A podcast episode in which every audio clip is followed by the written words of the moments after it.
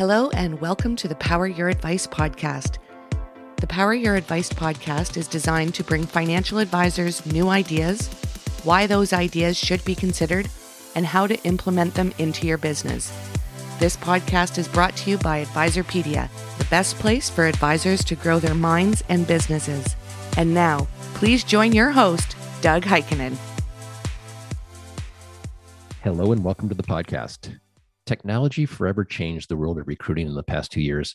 And now that everything has opened back up as far as travel, advisor movement has become even more competitive. On the other side of that, if you're an advisor looking for a new home, there's so much to consider before making sure you make that move that will affect the, your future along with those of your clients. To keep us up with all this, we welcome back Jamie Golden, the president of acquisitions at Kingswood US. Welcome back, Jamie. Thanks, Doug. Uh, nice to talk to you again. Like I mentioned, it's been over a year since we last talked. Since that time, you've interacted with countless advisors in the search of something new, something better. Has the type of advisor in search of that new home changed much? Um, honestly, it, it hasn't. I, I think, you know, advisors like investors are sort of just looking for a good value and a good place they can call home. And that's something we've prided ourselves on from the beginning.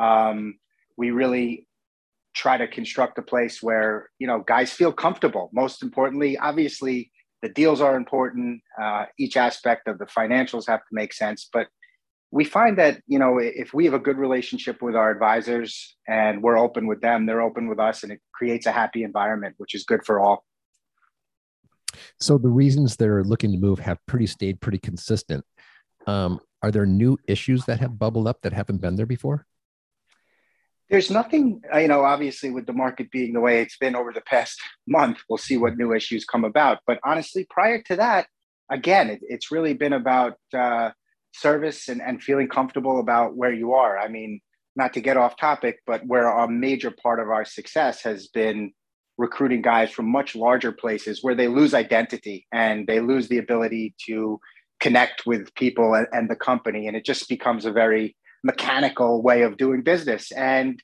you know, no, nobody, that doesn't feel good for anybody, no matter what business you're in. And I think we strive to really create a culture where we enjoy working with each other enjoy helping each other and creatively trying to give our clients the, the best returns possible.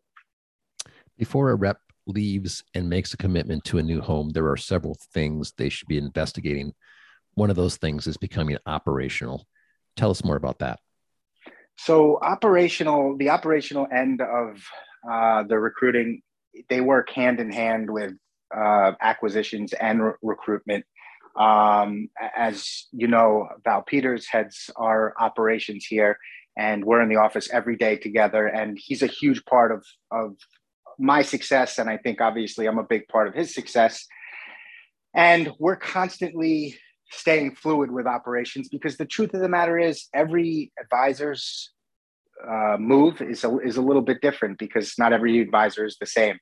So we're constantly having to, you know, uh, stay fluid and and make adjustments here and there to make sure that a particular advisor has as smooth of a transition as possible and and we try to prepare for that as much as we can um, you know in, in, advance just to communicate with the advisor and our management uh, to to make the best and smoothest possible transition it's really hard to identify a culture when you're constrained by the challenges of a search what are the some of the things that a rep can key on to get a sense for the culture in potential landing spots?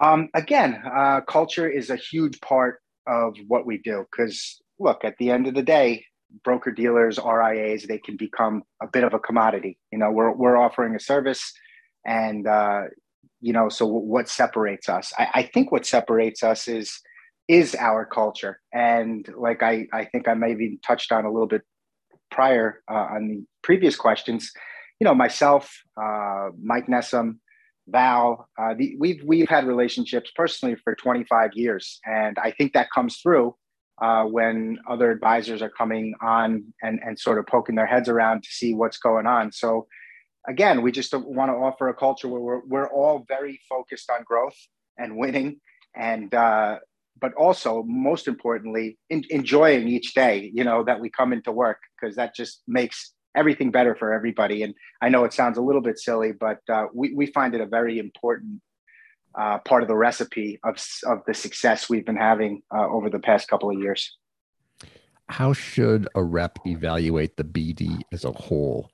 What are the key things they should be keen on, or what are some of the questions you get um, from reps evaluating you?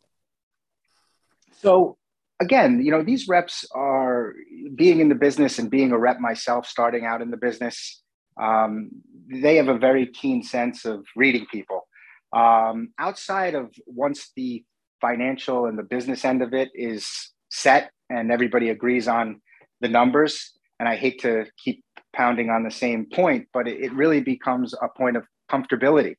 And, you know, these guys and girls who are reps who are coming aboard at the end of the day, like I said, joining a BD is a bit of a commodity. You know, you're going to come here, you're going to house your business here. You, you, have certain technologies that a number of us have. Um, but at the end of the day, you want to feel comfortable where you're at. You want to feel that the people around you are supporting you and helping you grow, and you're contributing to growth as well. And I think um, that's what they sense from us when they speak to all our management because our recruiting process is is a is a wide process. It's not just me or my team getting on the phone with these people.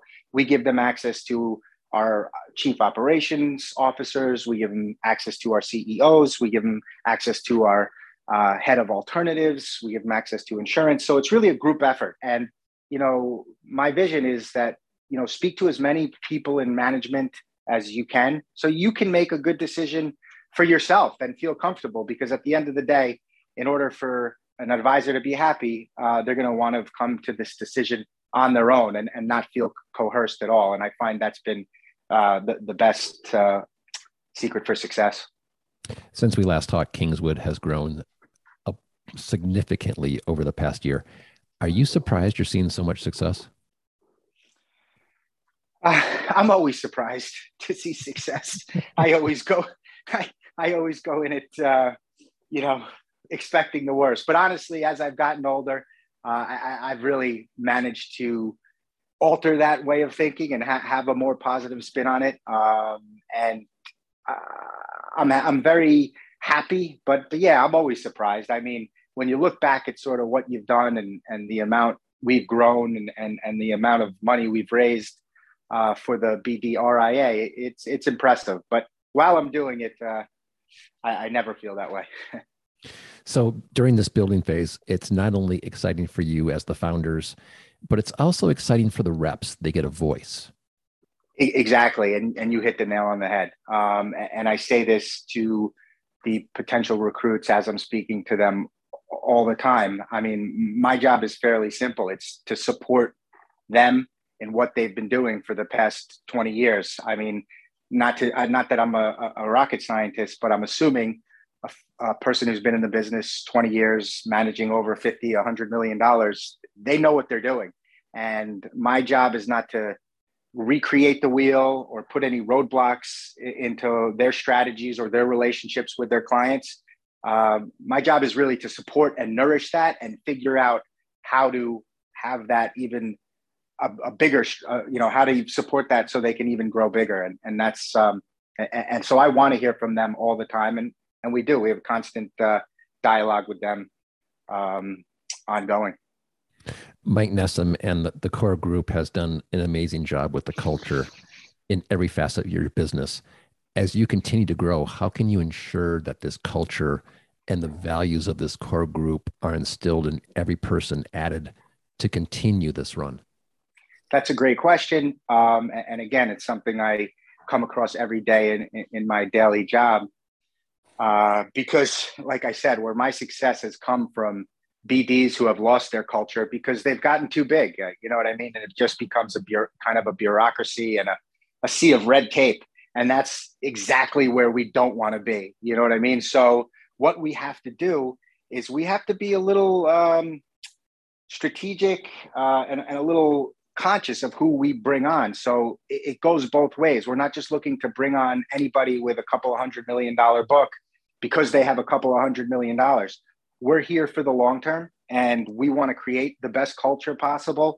So we got to be strategic with our partners and just make sure that as much as you know we're trying to get them to like us and see our vision, you know, we, we need to to like them. And and if that and not only like them, but just be able to see their vision. And I think if you keep that consistent and you know you, you're conscious of who you're partnering with, um, I think the culture will remain the same and it'll run itself um, you know, as opposed to imploding. Where does this go? What are some of the goals for all of you?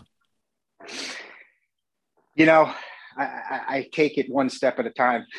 all, all, all, the guys that uh, work for me will tell you I'm, I'm always a, you know, a one step at a time type of guy. I, I mean, there's so much possibility. Um, and, and, already, like I said, I take a step back and I'm surprised as to where we are, but I'm sort of, uh, the type of guy who puts uh, my pants on one leg at a time and, and see where it goes from there. So I'm open to seeing where it's going. I, I, just want all of our team to continue to do their jobs, continue to enjoy what they're doing, and just enjoy each day as it comes. I, that that's I try to I try to take the little wins as opposed to uh, taking over the world.